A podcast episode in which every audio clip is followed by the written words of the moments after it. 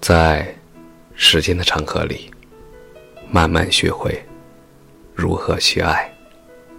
大家晚上好，欢迎收听《青年老年说》。成年以后，父亲充当了你生命中什么样的角色？今天的文章是有一位网友匿名投稿，他说。我和爸爸的关系现在不算好。我的父亲，当他心情好的时候，他会展现出幽默、博学、睿智的一面。和他聊天真是非常愉快。再加上我一直和妈妈更亲，偶尔能够和爸爸亲近，更觉得幸福。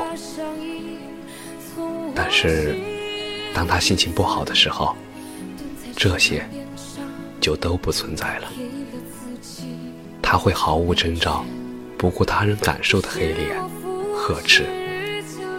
他不挖苦人，不冷嘲热讽。他最爱用的方式是电信，用权威的语气宣布：“你没治了。”然后叫你闭嘴。我想和他说点什么，抱歉，他眼里我没有这个资格。每次我试图和他沟通什么，他都没有耐心，也不觉得我有资格和他说什么。即使我已经老大不小了，即使我要说的都很有道理，没用。只要他不想听，怎么做都是没用的。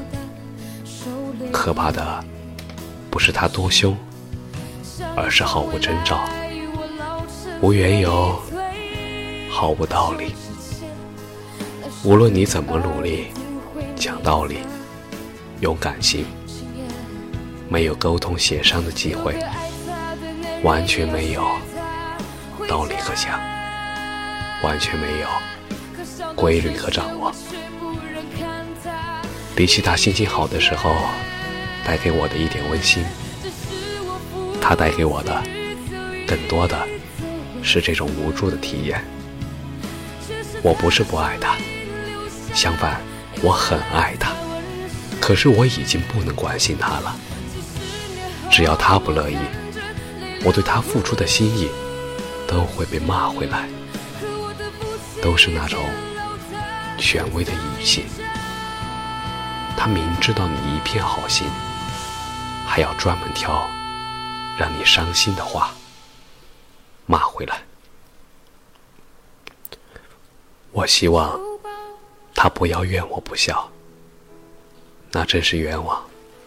我明明一直都很爱他，即使现在已经不敢把关心表现出来了。也还是很爱他。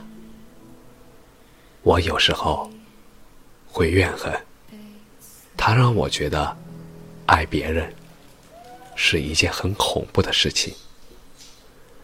心情不好的时候，我也会甩锅，认为我现在在人际上的种种不顺，都是因为他的这种做法。年复一年，让我惧怕。和人亲近。小时候，他是我努力想要走进的一座山，我想要走进去，可是不停的绊倒，绊倒。我以为是因为我走路没有按照基本法，然而。无论怎么学习，还是不停的绊倒，每一次都摔得我心寒。可是我也离不开这座山，因为我是他的孩子，对他的感情是写在基因里的，所以现在我。只能坐在山下，什么也不做。感谢你的收听，晚安。几十年后，我看着泪流不止，可我的父亲已经老得像一个影子。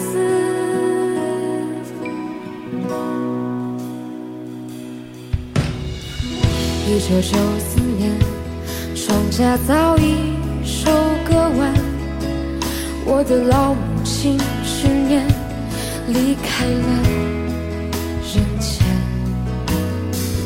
女儿扎着马尾辫跑进了校园，可是她最近有点孤单，瘦了一大圈。想一想未来，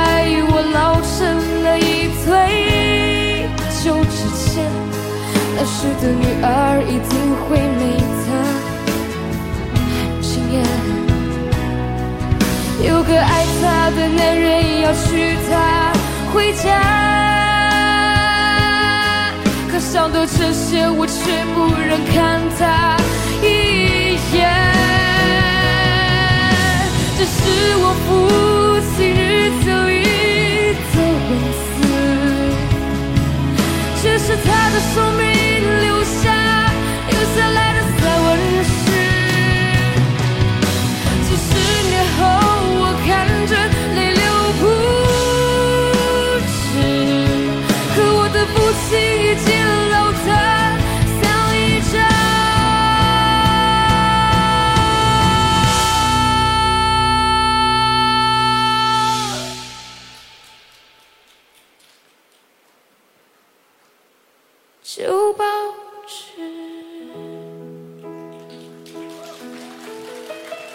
旧报纸那上面的故事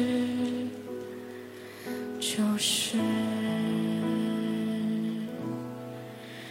一辈子。